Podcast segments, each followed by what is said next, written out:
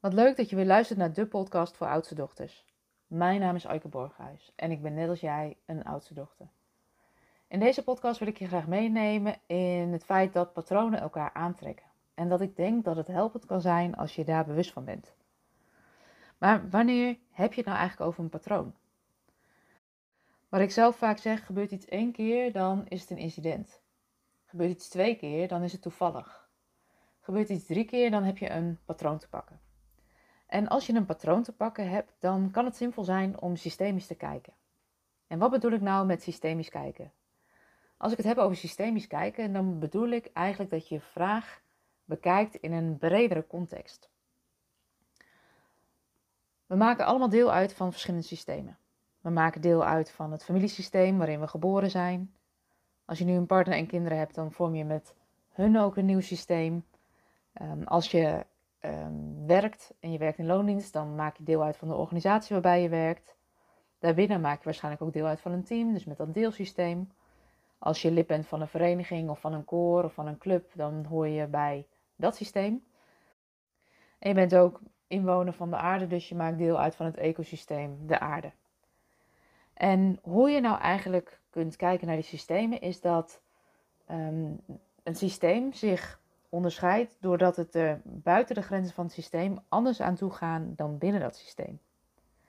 En wat bedoel ik nou eigenlijk met de patronen? Als je kijkt naar jezelf, dan is de kans groot dat een aantal patronen waar je later in je leven tegenaan loopt, zijn oorsprong hebben, bijvoorbeeld in het familiesysteem. Het systeem waar je vaak bent opgegroeid, waar je veel tijd in hebt doorgebracht. Um, dat systeem is behoorlijk bepalend voor hoe je de dingen later in je leven nog doet. We denken vaak dat we een vrije keus hebben en heel erg zelf kunnen bepalen wat we gaan doen. Maar ik vraag me wel eens af of dat daadwerkelijk zo is. Want stel dat jij uit een familie komt waarbij alle ouders docent waren, hoe vrij voel je dan om wat anders te gaan doen dan docent worden? Of als je hele familie in de zorg werkt of een boerenbedrijf heeft, hoe vrij voel je dan om wat anders te gaan doen dan bijvoorbeeld de boerderij overnemen van je vader, van je moeder? Ik denk dus dat die patronen of de context waarin we opgroeien soms ook later in je leven nog van invloed kunnen zijn. Als je bijvoorbeeld gewend bent om thuis in het gezin van herkomst al voor je ouders te gaan zorgen, dan neem je makkelijk veel verantwoordelijkheid op je. De kans is dan aanwezig dat je ook als je later aan het werk gaat op een leidinggevende positie terechtkomt. Stel dat er vroeger veel gedoe was tussen je ouders en dat er bemiddeld moest worden. Ehm, en jij dat van nature of in die periode goed hebt geleerd, dan is de kans groot dat je ook later in je werkcontext op een plek terechtkomt waar je goed kan bemiddelen of waar je de harmonie uh, kan bewaken. Een typische functie van iemand die zoiets bijvoorbeeld uh, veel heeft gedaan, is um, um, als mediator aan de slag. En dan wil het niet zeggen dat dat voor iedereen zo is, maar soms is het goed om ook eens te kijken van hey, hoe vrij ben je eigenlijk geweest om de keuze te maken die je hebt gemaakt. En die patronen die je bijvoorbeeld in het gezin van herkomst hebt geleerd, die heb je geleerd um, en heb je toegepast vanuit een hele grote liefde voor dat familiesysteem. De vraag is alleen um, of je die dingen ook heel goed kan en zelf ook heel graag zou willen, of dat je uh, je er eigenlijk gewoon niet zo bewust van bent.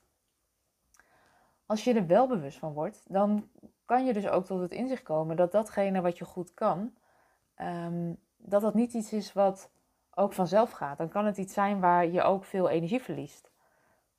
Dan kan het zo zijn dat je onbewust heel trouw bent aan je familiesysteem en eigenlijk minder vrij bent om je eigen keuzes te maken in het werk wat je doet.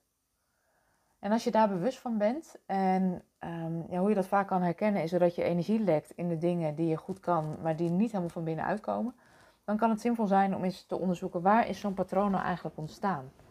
Aan wie ben je trouw en loyaal door bijvoorbeeld dit werk te doen? En wat je ziet is dat die patronen zich vaak niet alleen herhalen in je werk, maar bijvoorbeeld ook in vriendschappen of in het verenigingsleven. Dat je daar ook makkelijk de leiding op je trekt. Of dat je daar ook um, blijft zorgen dat de sfeer goed blijft tussen iedereen. Um, zo ken ik bijvoorbeeld iemand die ook actief is binnen buurtbemiddeling.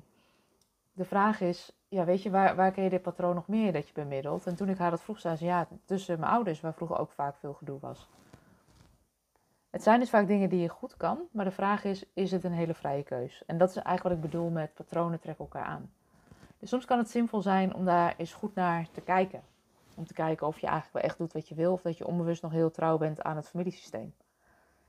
En door je die vraag te stellen, um, ontstaat er vaak al meer ruimte om te onderzoeken: hey, zit ik op de goede plek of zou ik wel wat anders willen?